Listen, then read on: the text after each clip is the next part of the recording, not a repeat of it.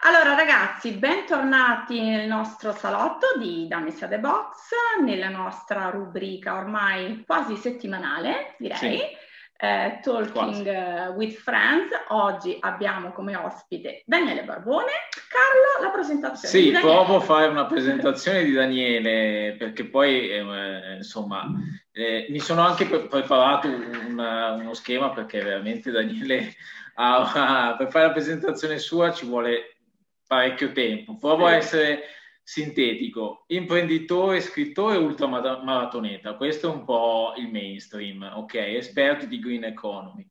Eh, mh, mm, è stato anche cosa molto interessante di cui magari vorrei approfondire, è anche co-founder di un'associazione Sport and eh, Sustainability International e eh, scrittore di almeno due, due, best, due best seller, due libri. Eh, nel 2015 Runner si diventa dall'ufficio al deserto e nel 2018 Corre cambia la vita. E, e, lui poi è noto anche per essere soprattutto un uh, ultramaratoneta, è stato tra i 150 al mondo a fare la Five Major Marathon, uh, quindi Londra, Berlino, Boston, Chicago, New York, st- nello stesso anno. Sì, in un anno e mezzo circa. Sì. Un anno e mezzo circa. Nel 2014 ha corso i 100 km del Sahara, poi i 100 km del Caribe, ha fatto un'esplorazione in solitaria, tra cui la Valle della Morte, varie esplorazioni solitarie, Judean Desert. Eh, nel 2019 l'unico eh, insomma, persona al mondo che poi si è imbattuto nella in 48 ore della foresta amazzonica tra il Brasile e il Perù. Il Perù. E il Perù. Eh, cioè, hai anche, cioè, ho detto tutto, hai, cioè, riesci ad avere anche tempo di, di, mangiare, dormire e, e, e bisogni primari? sì, sì, diciamo che ho una vita intensa, però credo che ognuno di noi nel suo ambito ce l'abbia una vita intensa. Poi si tratta per ciascuno di collocare i tasselli di un puzzle, che nel mio caso fanno riferimento sostanzialmente a due mondi, quello della sostenibilità o green economy che dir si voglia e quello della, degli sport di resistenza, nel mio caso dell'ultramaratona. Quindi, e a volte questi due mondi si, si incrociano anche.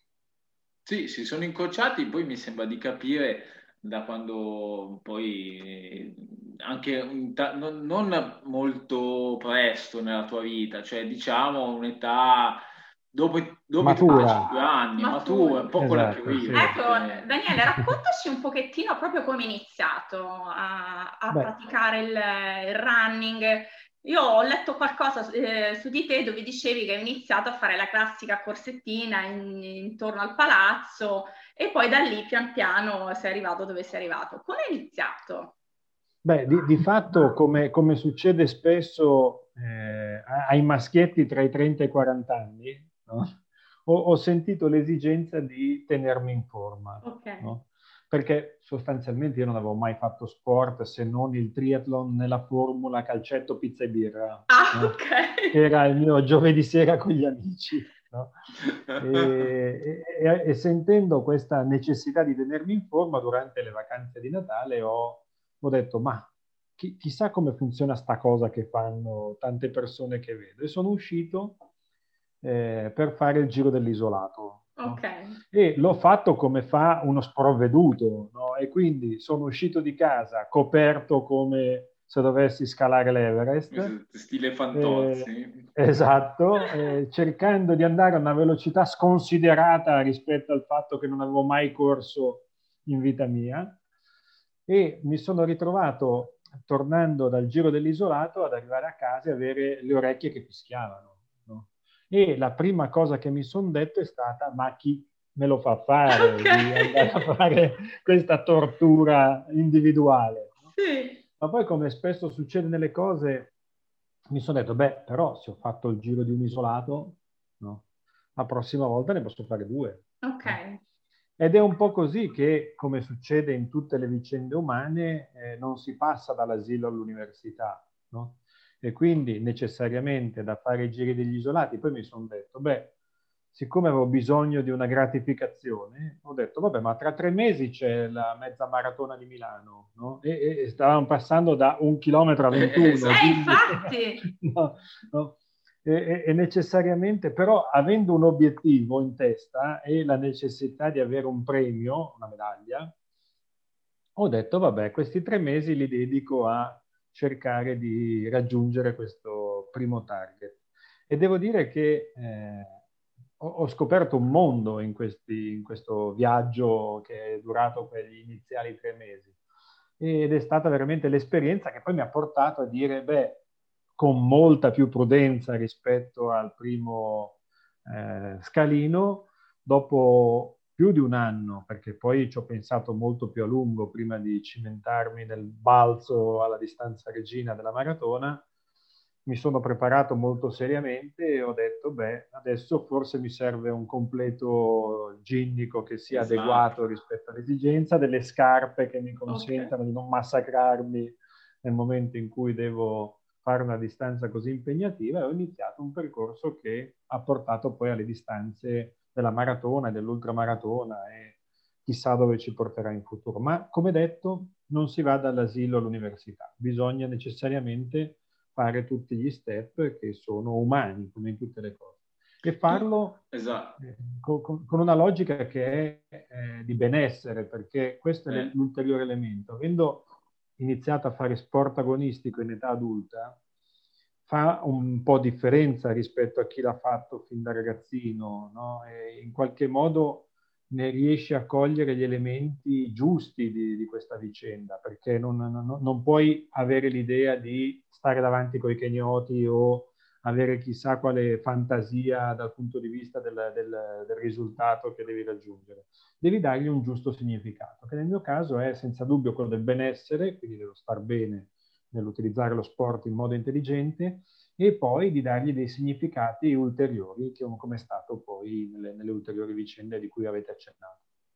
Ma tu trovi anche, vabbè, mi rivolgo anche a lei perché noi facciamo eh, principalmente, come ti accennavo, un altro tipo di sport, no? il crossfit, però mi, mi ritrovo in, eh, un po' nella tua, nella tua storia, no? cioè nel senso anch'io ho adesso ho 38 anni, tre anni fa ho iniziato a fare sport un po' seriamente approcciandomi al crossfit, mm-hmm. no? è la prima volta che ho provato, volevo praticamente vomitare, no? però come dici tu, sì sì sì, e forse non so se ho vomitato.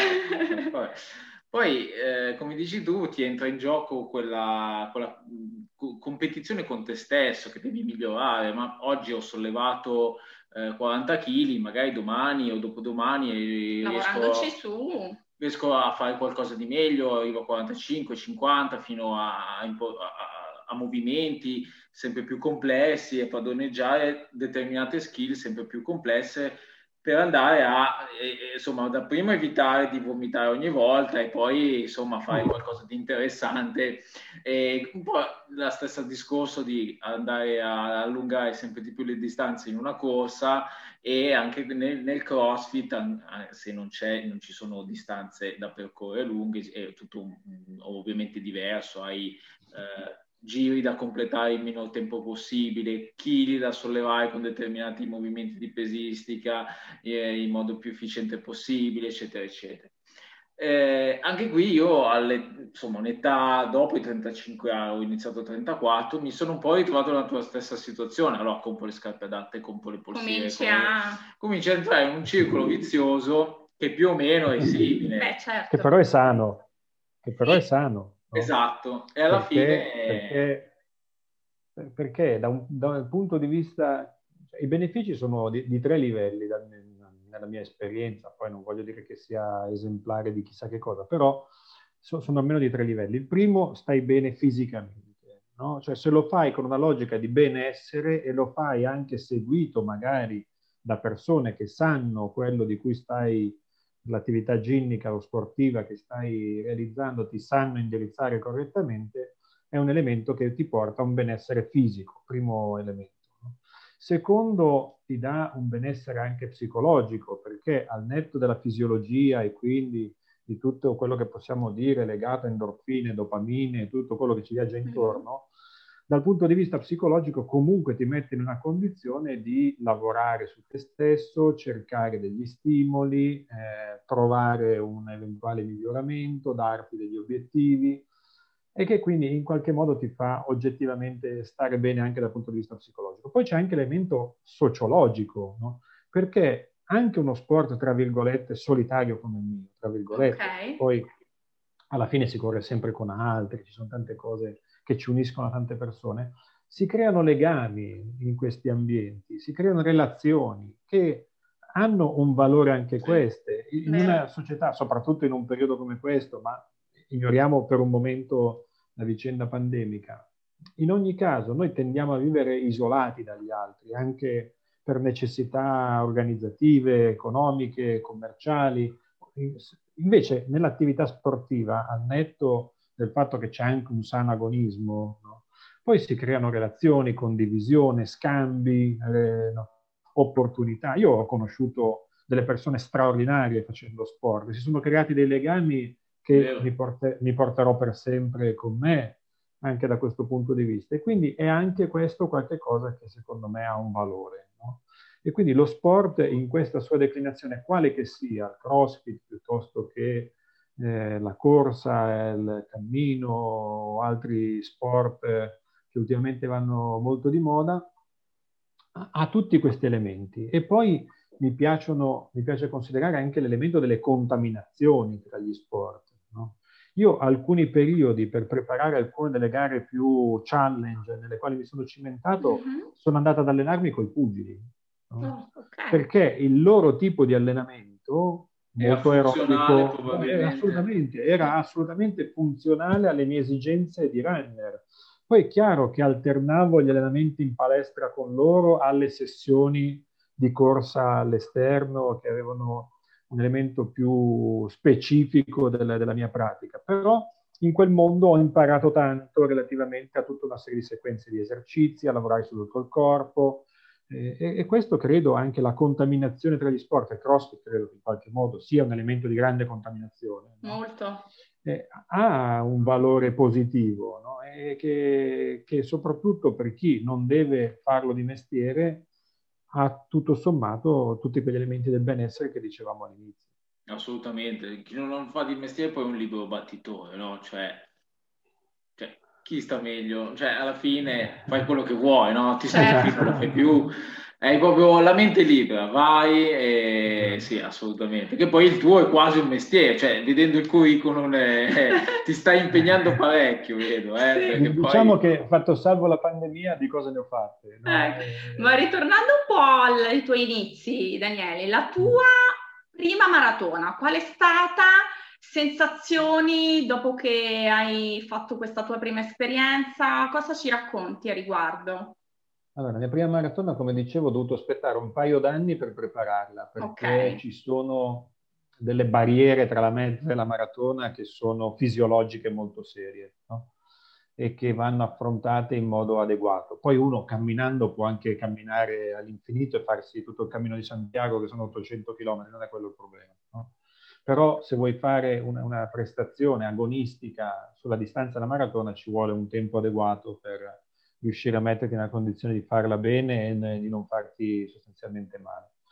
Quindi preparata adeguatamente io ho scelto, perché poi era anche una mia esigenza, quella di trovare una motivazione che mi ci portasse, ho scelto di andare a correre la maratona a Parigi, okay. che è una maratona molto bella, è in città e quindi in un ambiente, poi la città si spiega da sola, no? è una delle più belle città che ci sono in Europa, quindi assolutamente piacevole.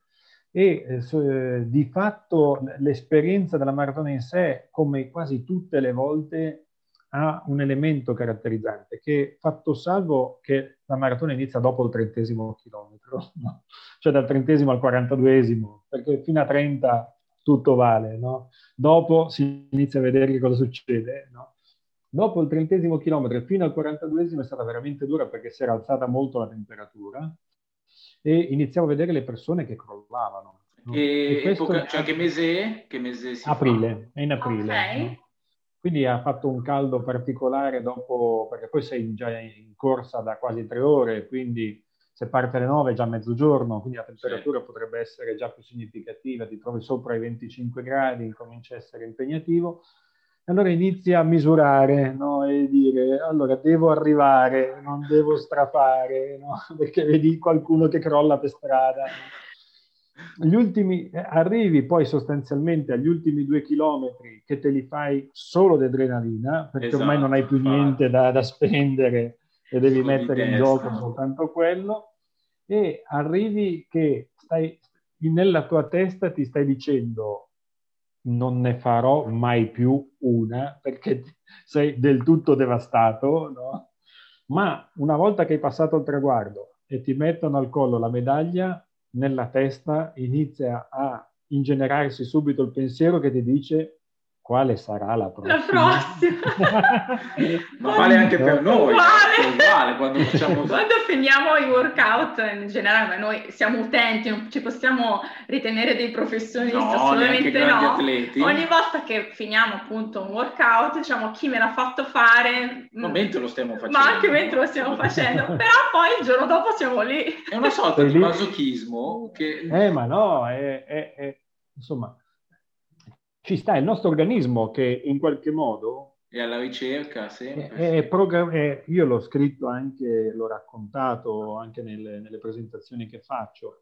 Il, nostro organismo eh, si, si, determina in una fase in particolare quando c'è stato il passaggio tra gli australopitechi che in realtà erano poco più che dei quadrupedi perché vivevano sulle frasche e si, si muovevano di, di, di, albero in albero e poi dopo iniziano i primi Homo a mettersi su due zampe e andare a procacciarsi il cibo correndo in realtà, perché questo facevano, no?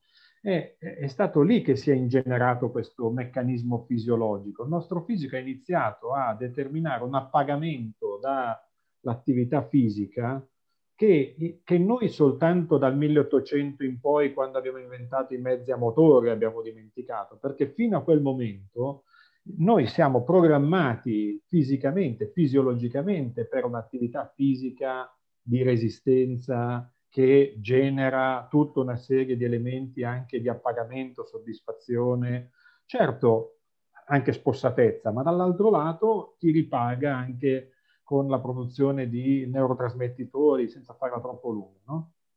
E questo è connaturato al nostro meccanismo fisico e quindi conseguentemente quando noi facciamo sport rimettiamo in moto qualcosa che è ancestrale in realtà e che in qualche modo abbiamo soltanto un po' dimenticato perché la gran parte dei nostri mestieri, non dico tutti perché ci mancherebbe, non hanno una componente fisica così rilevante, no? E perché sostanzialmente noi abbiamo i mezzi di trasporto che ci hanno fatto dimenticare quella che è la fatica fisica che invece è stata fino a un secolo e mezzo fa. No? Sì. No, la nostra attività di caccia consiste nel mettere un euro nel carrello e spingerlo. No? È vero!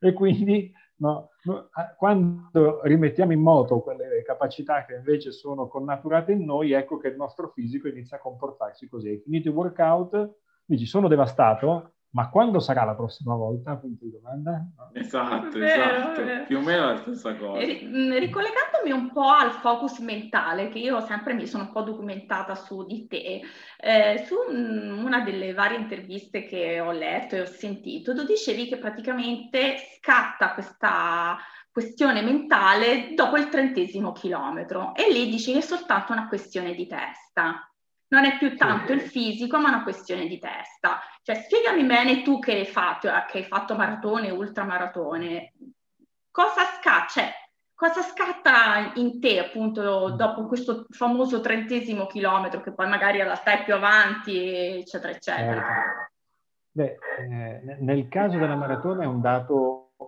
torniamo lì, è un dato fisiologico perché il nostro organismo finisce il glicogeno che è stoccato nei muscoli e conseguentemente deve iniziare a bruciare un altro combustibile, no? eh, ed è quindi un, un, elemento necessario. Ma questo uh, shift che fa il nostro organismo è molto spesso condizionato dalla nostra capacità mentale di gestirlo, perché non è che glielo diciamo al nostro organismo, però ad esempio allenandolo il nostro organismo iniziamo a conoscerlo, iniziamo a capire come si pone di fronte a quel momento di difficoltà.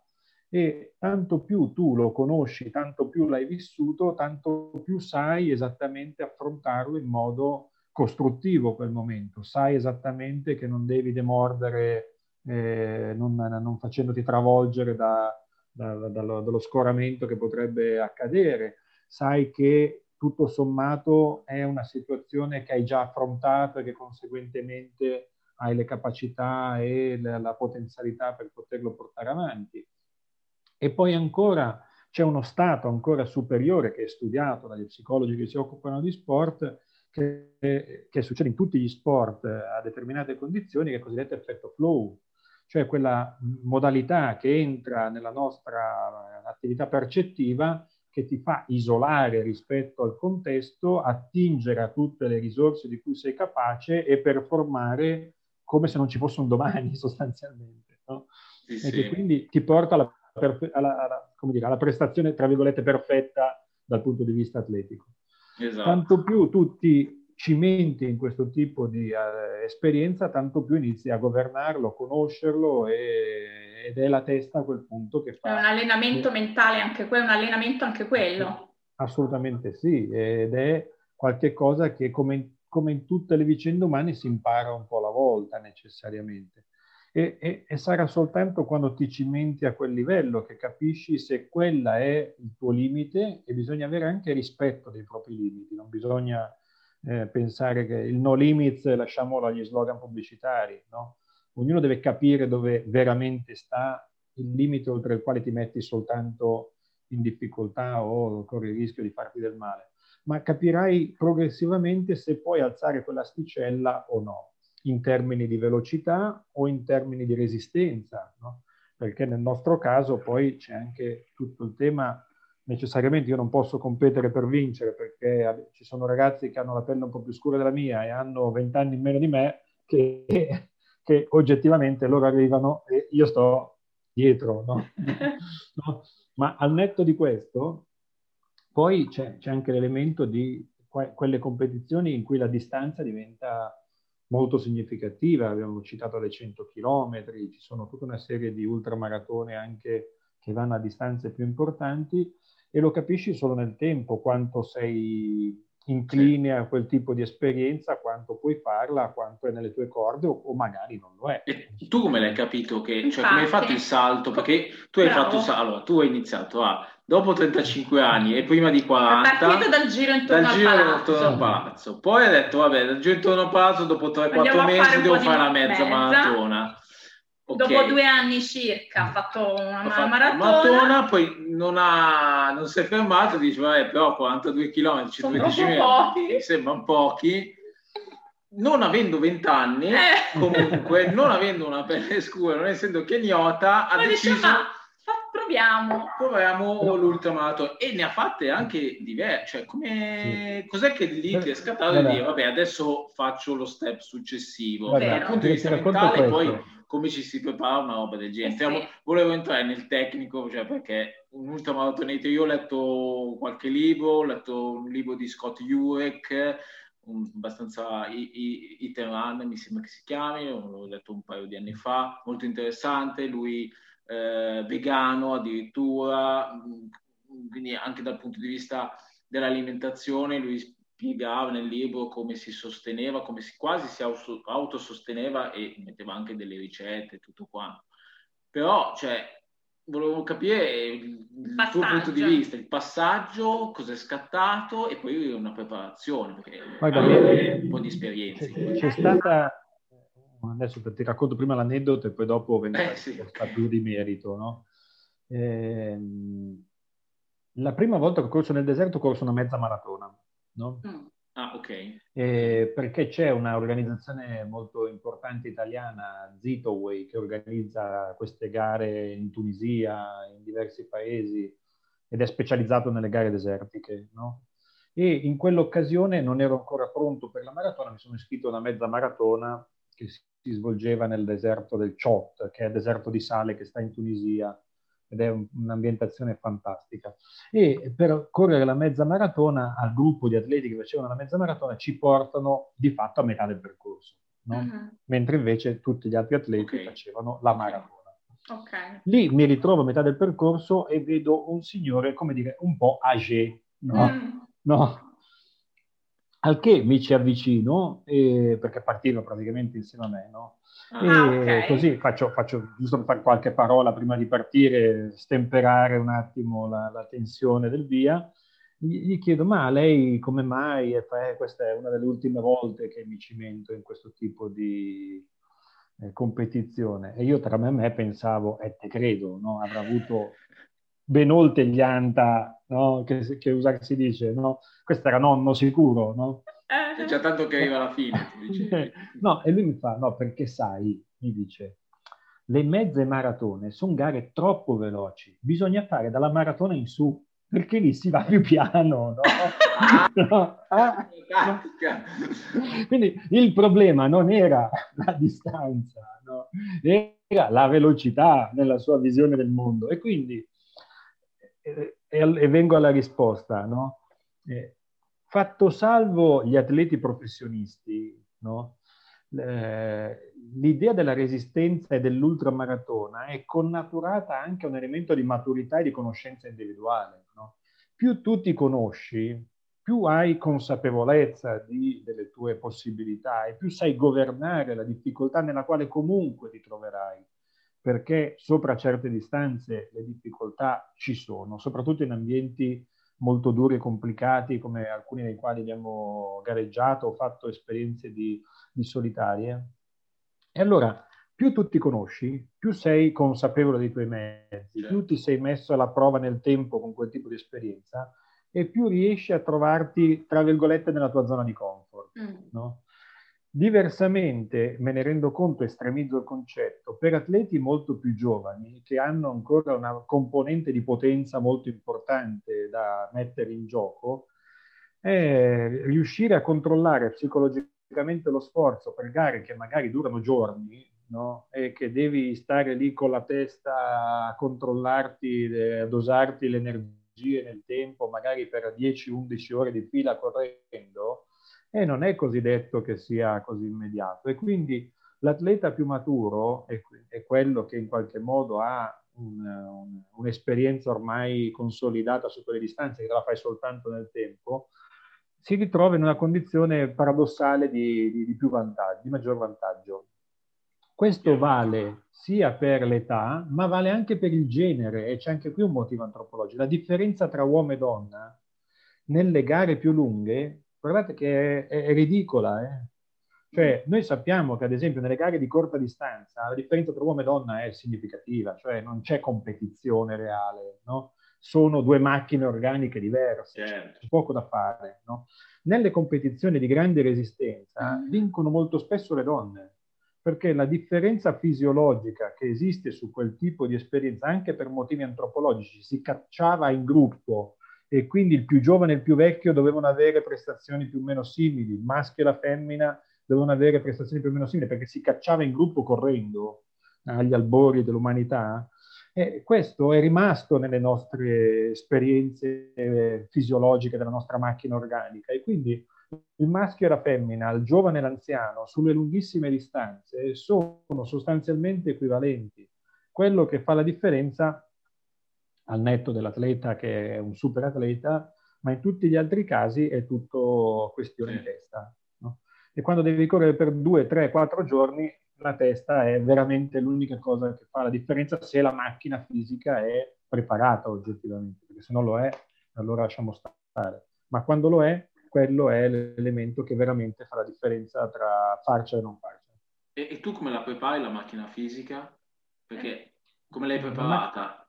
La, la, macchina fisica da questo punto di vista, quando devi fare anche prestazioni lunghissime, in realtà tu devi lavori più che altro non potendo simulare eh, centinaia di chilometri di prestazione perché sennò ti devasti durante l'allenamento, lavori più che altro su allenamenti intervallati molto ravvicinati e quindi magari fai due sessioni, una al mattino e una al pomeriggio, nelle quali carichi 40 km, 40 km, mm. no? e che di fatto ti simulano molto verosimilmente, al netto delle velocità e di una serie di altri elementi, quello che ti troverai quando devi farne 100 tutti in una filata, no? perché probabilmente cambierai i ritmi, cambierai alcune modalità, ma sostanzialmente riesci più o meno a utilizzare le stesse componenti organiche che utilizzi facendo quel tipo di allenamenti. E in qualche modo però non, non stressi eccessivamente